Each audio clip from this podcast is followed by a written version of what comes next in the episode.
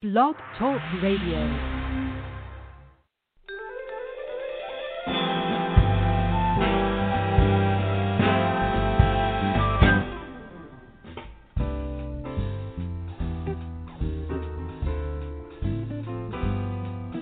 Hey, everybody, thanks for listening to the Big Talker podcast on the Blog Talk Radio Network. I'm Burke Allen, live at stately Allen Manor here in the suburbs of Washington, D.C., hunkering down in the midst of a global pandemic and taking your phone calls at 516 418 5635. 516 418 5635. The program brought to you by our friends at SpeakerMatch.com the United States' largest online speakers bureau, doing lots of innovative things as speakers are doing their talks virtually these days. If you'd like to find out more, log on to speakermatch.com.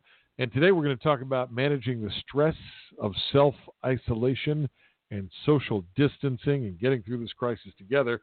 I think, and I may be wrong, that getting through this well is going to require more than just some uh, liberal hand washing. And that's why we're talking to my buddy Terry Connell today. Terry is uh, a guy who's got a pretty broad background to help you get through stress. He's written an article on Medium.com. It's getting lots of eyeballs about this exact thing. He's a, a licensed acupuncturist and a yoga instructor. He's got a therapy background. He joins us from downtown Washington, D.C. to talk about self isolation and social distancing and best practices. Terry, first of all, how are you getting through this? Uh, I am getting through it one day at a time, like the rest of us, I would say, huh? Fair enough. It's uh, it's yeah. a whole different way for people to live, and um, I know you, and I know that right before, and I mean right before all this happened, you were living in paradise on the beach in Mexico, and you thought, you know what, I'm going to come back to the U.S. and not be an expat anymore. And I'm wondering, Terry Connell, are you rethinking that plan at this point? Yeah, a bit of the Murphy's Law. Uh, no, no, no, no, no. I, you know, it was really clear to me that it was time to leave. It's unfortunate that I land in this, but the truth is, you know, Vallarta is getting hit by this as well. Their their whole city has shut down. They have closed. You know, their high season ended two and a half months early, and that that town's going to be like the rest of us. We're all kind of reeling and trying to figure out what it means and how to move forward. Terry is uh, also an award winning screenwriter and uh, Cowley Literary Award nominee for his memoir, Slaves to the Rhythm. His latest book is A Little Chatter. It's a collection of short stories about uh, growing up and family relationships and that sort of thing, both available at Amazon.com. I would say bookstores everywhere, but right now you best not head out to the bookstore. You might want to do your online ordering. I, I want to talk to you about the books. Before we get into that, because of your unique background and what you have done and what you do, I want to talk to you about your tips that you bring up in this medium.com article about dealing with self isolation and social distancing. And I want to start with something that I think a lot of people maybe don't know what it is. This this uh, acupressure. You're an acupuncturist, but acupressure Correct. is something different. Acupressure is it's like acupuncture's little cousin, right? It works with the same theory and the same idea around energy and how it moves through the body. Uh, the difference between acupressure and acupuncture is the use of needles mostly, right? Um, acupuncturists will use needles as part of the treatment, and with acupressure, you know, it's using your hands, using massage, um, and it's something that people can actually do at home. It's often something that I will assign as homework for my clients is to do some things at home to, you know, help continue the, the positive effects of, of the treatment. Now, to be clear, you're not recommending that folks in uh, an affected area, which is, I guess, pretty much everywhere in the United States now, you're not recommending they go out and visit the, the local licensed acupuncturist. I would imagine most of those people are not up and running right now. Is that right? Yeah, well, I'm not in my office. I, I don't know of any colleagues right now that are seeing clients. I think we are all respecting what's the uh, you know, the recommendations, social distancing, and just letting this thing play out a little bit. It doesn't make sense to see people and and put yourself at risk or your clients at risk. Um, All right. So, no, so having said that, what can you do with the acupressure on your own? If you're self-isolating, or maybe you're at you're at home with your family, what hmm. do you do? Give me some specifics. Well, I will talk specifically about just how to manage this whole situation because that's where it can be really best applied. Um, and it's it's a very idea, right? And it's just this idea of using some massage to help release energy and release some tension. Um, so we have these, you know, there are different points in the body that have some of some energetic effect to it, right? Um, I often talk about that point between the thumb and first finger. We call it the web of the thumb and the first finger there. And if you just take your right hand and use your first and finger and thumb and start to squeeze that space between your thumb and finger on the left hand, right? You're going to feel it's a little sore. It's most of us. It's it's always going to be pretty tender, um, and it's a good point to help release tension, to help release headaches. And if you just give it a rub for around 10 seconds and then switch hands and try the same thing on the opposite side, um, it will change, right? It's the it's the energy will shift. It's the whole action of this this kind of work. Um, and then you can pick points further away, right? I think the feet are a really good way to help kind of ground energy, right? Our feet will connect us to the earth, right? So if you can massage your feet or have your partner or your children massage your feet, you know, have a little five minute massage train going around the house, you're gonna it's gonna feel good. I mean I can't say I don't know anyone who hasn't said I don't want a foot massage, right? If you had the opportunity. and that's right. And it has some very definite energetics effects, right? So if you think about way energy, and like most of us, the energy rises and kind of sticks in our head. We are in our thinking a lot. That's in our head, right? So if you can literally shift the energy and pull it away from there, physically doing it, where you start to bring the attention away from your head, you're in your hands and your feet, you're already starting to do something. And then there are all these ripple effects from it. So try it out. It's it's really lovely. It's a great thing to do. You've got a lot of, of really actionable tips in the medium.com article. I'm not going to spoil them. I'd like for you to kind of go through them, but I, I do want to touch on one of the first ones, and it seems to be a pretty common theme. Um, for folks of us that, that are in the media business, we may bristle a little bit, although personally I don't at all, and that is limit your exposure to the media during this pandemic. Oh, Talk to me about your thoughts there. Well, I don't think it helps to, um, you know, I always call it the, it's kind of the car crash syndrome, right? You, you start to watch the news and it's so kind of addictive and it's, you kind of get drawn in. And I have to say, the news programs want you to watch. That's part of what they do. They have programmers that want you to stay and watch the whole thing. But I think you can get most of the information you need within the first five, ten minutes of a, the beginning of a newscast, right? Um, so I say budget it, right? Give yourself a five minute, 10 minute thing in the morning, maybe at lunchtime, and then in the evening. And everything else, step away, right? It doesn't change. You go back at noon, the stories haven't changed that much from 8 o'clock in the morning, right? So, um, yeah, just give yourself a little break. The less you are stimulated and kind of drawn into that stress, the less stimulated and stressed you will be. It kind of makes it's a A plus B equals C kind of thing, yes? Well, you're exactly right, and and to your point of of folks that make TV, they make TV with the intention to have you watch more TV, and uh, uh, you know I don't think either one of us are saying you don't want to be an ostrich and stick your head in the sand. Maybe check in in the morning, maybe check in, you know, in, in late afternoon, and it's not going to change that much. And certainly, if it if it does, we're going to get a text about it in today's world. And listen, here's the other thing: if you're just a TV kind of person and you just want to hang out on the couch, great go to Netflix. I am a big fan of RuPaul. Check it out. You know, anything that's going to just lighter and literally put you in a different mind frame is going to feel better, right?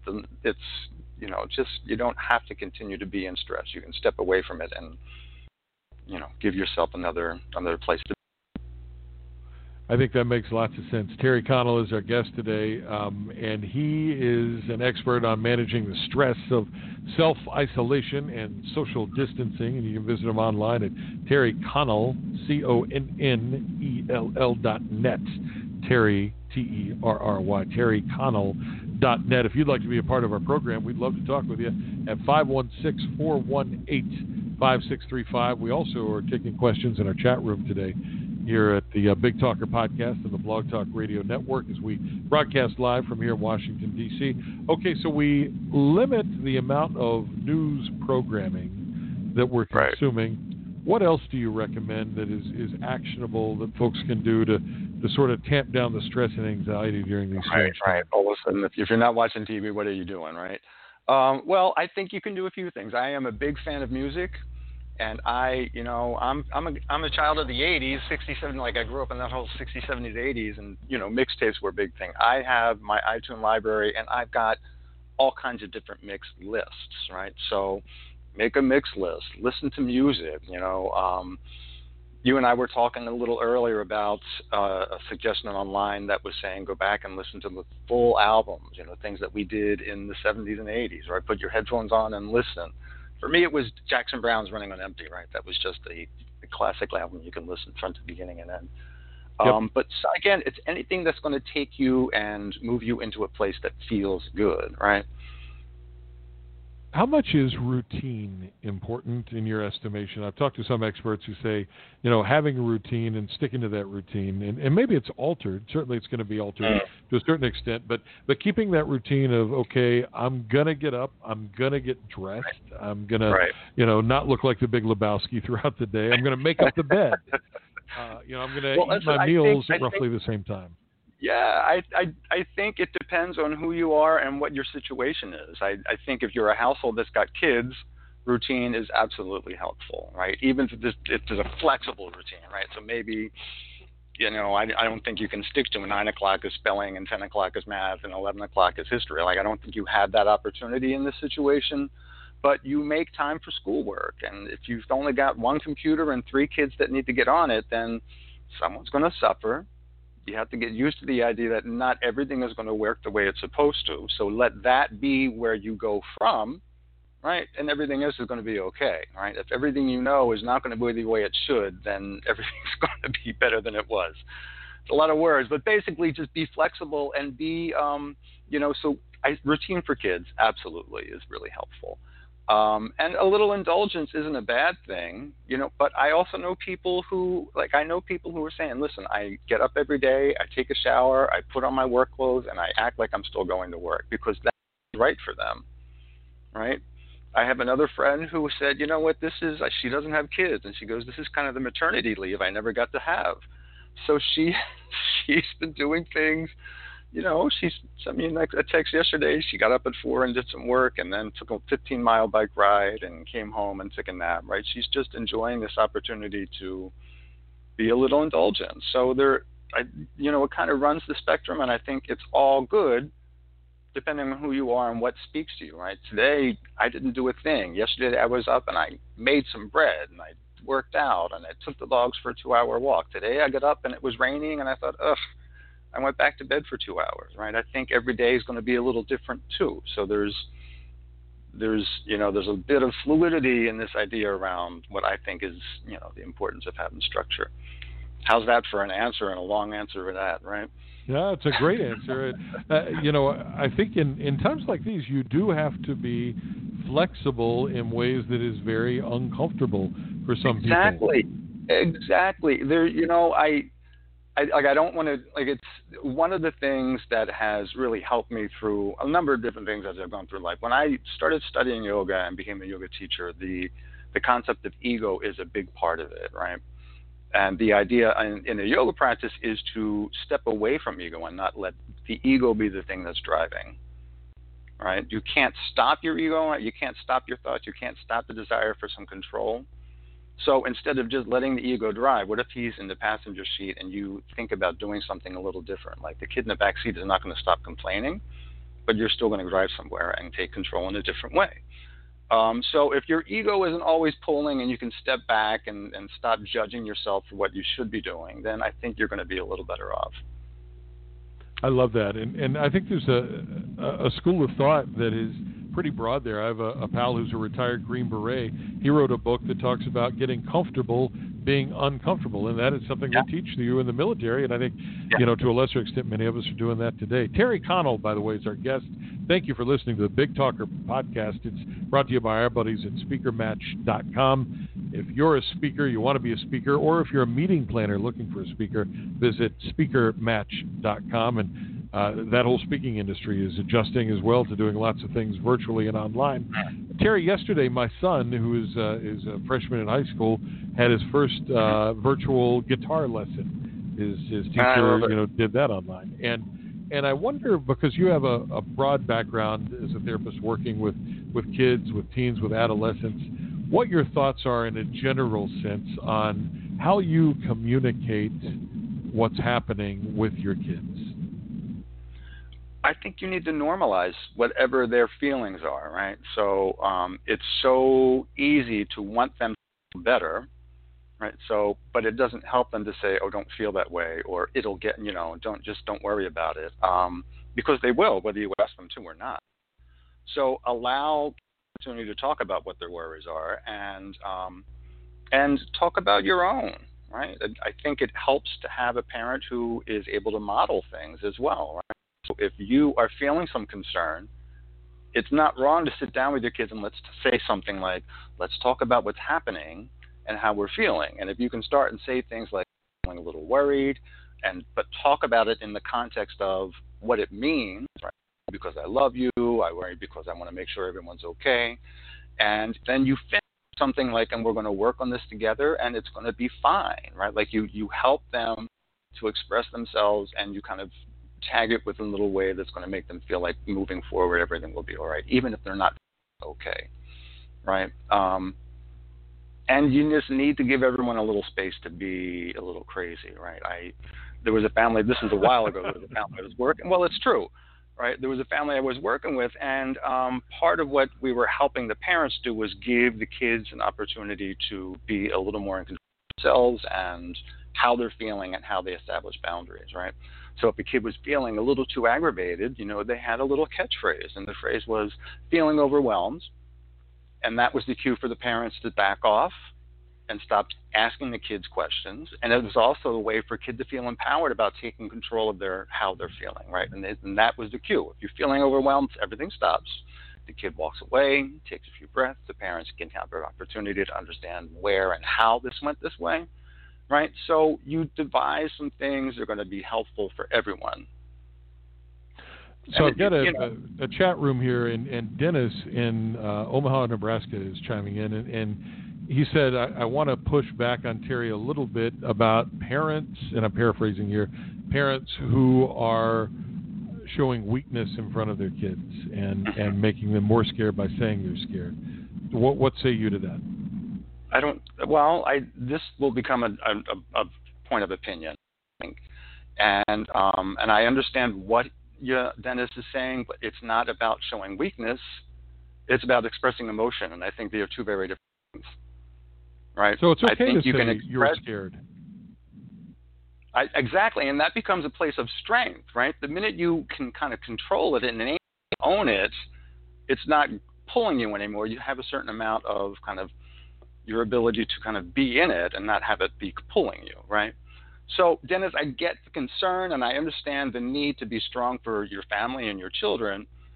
Um, and my response would be is be strong for your family and your children and if you feel like it's not appropriate to discuss your worries with your children, like you don't have to go into you know detail about everything like mortgage and job and things like that. But you can say things like, "Yeah, I understand what it means to be worried. I have been worried, and what has helped me is right." So, Dennis, thanks I for listening. That that's, that's a great question. No, no, no. I, I think it does make sense. I think it's it's a nuanced thing. It's all in how you say. It is a nuance thing, and I, I I really get Dennis' concern. But it, and if he's not able to money to whether it's a partner or whatever like it, there needs to be some way that he can kind of deal with his own concerns that don't involve his children. He's absolutely right. The kids don't have to take care of their parents, but they can learn from their parents how their parents deal with stress. Hey, one of the things lots of folks are saying is, "Gosh, I'm finally getting the chance to to read that book that's been on my shelf for months and months and months, and I never have time to read normally." And and I want to spend a few minutes talking about that piece of it because hey, you're an author, and I'm sure you would love folks to to read your books. I wonder what what you're reading right now, if you are reading. Is that something you're doing to take up some extra time? It, it is part of what I'm doing. I, I actually just finished the second in the Lord of the Rings trilogy. Oh, really? I, I haven't read That's it. great. Yeah, I, it's great. I haven't read it since I was in high school. Um, you know, I knew I had all of this time ahead of me, and it's a pretty dense, you know, bit of reading. So, yep. why not? Um, and it was also you nice got to make a commitment there if you're going to read one of those books. You need exactly. I, Tolstoy's War and Peace doesn't speak to me, but The Lord of the Rings does. I can handle that a little better. Your books, uh, Slave to the Rhythm and A Little Chatter, both available at Amazon.com, and and also you can uh, check them out on Terry's website, terryconnell.net. If a big, thick, uh, you know, Lord of the Rings book uh, might scare you, something like uh, A Little Chatter might be right up uh, your alley. It's a collection of short stories, and and it's about your growing up, and you grew up in a very unique way with a huge family.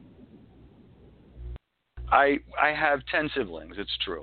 I, I did grow up in a unique way, and I just want to like I, I want to kind of just correct this a bit. The, the the stories kind of come from where I grew up. They're not about my childhood or about things that I did. There are certainly elements of what I did as a child that have shown up in those stories, um, but the stories are fiction. Some of the details might be based on what I, you know, so you know, one thing I can think of is I definitely rode down the laundry chute at the nuns' retreat house when I was in eighth grade. that, that, was very real and shows up in one of the stories. Um, but, That's right. You know, and, I, and, I guess we should make that delineation that A Little Chatter is a, a collection of fictional short stories about uh, family That's relationships yeah. and coming of age. Yeah, there you go. um, and, and, so, yeah, maybe reading a, a, short story or a collection of short stories may be a way to, to kind of get back into into reading. Um, what other tips do you have for folks that that uh, are looking for productivity and coping with anxiety during this mm. time? Well, it's all about changing. Like, you know, if we can go back to that conversation about ego and start there, right? It's about changing whatever the ego is saying, right? So stress really becomes a product of our own mental thoughts and the external, the external situations and how we end up filtering them. Um, so rather than that whole car crash thing about just staring at something that's really stressful, change it up. Uh, like I said, I'm learning how to bake bread. Sometimes not so well, but yesterday was a pretty good attempt. Um, I, I've been doing some writing. If people are into that kind of stuff, right? If there's a project you've wanted for a while, you have the opportunity. But there's also the flip side to it, right? So I, you know, people like a friend of mine's like, now I've got all this time and I should be getting to all these projects I got around my house, but I don't want any of them. You know, am I responsible? to no, don't do any of them, right? This is, you know, there is no wrong way to move through what we're dealing with, right? And um, so if you don't have the energy to paint your back room today, then go hang out in the garden, right? Music. Take a you know, I want to touch on something you, you just said there, Terry, though, that, about writing. And, and we mentioned at the beginning of the podcast, you're an award winning screenwriter, a Cowley Literary Award nominee, but but you were not always an award winning author. You were not always a guy that had written a couple of books and a screenplay. Um, that's kind of come along. At some point, you were just a guy who decided to write.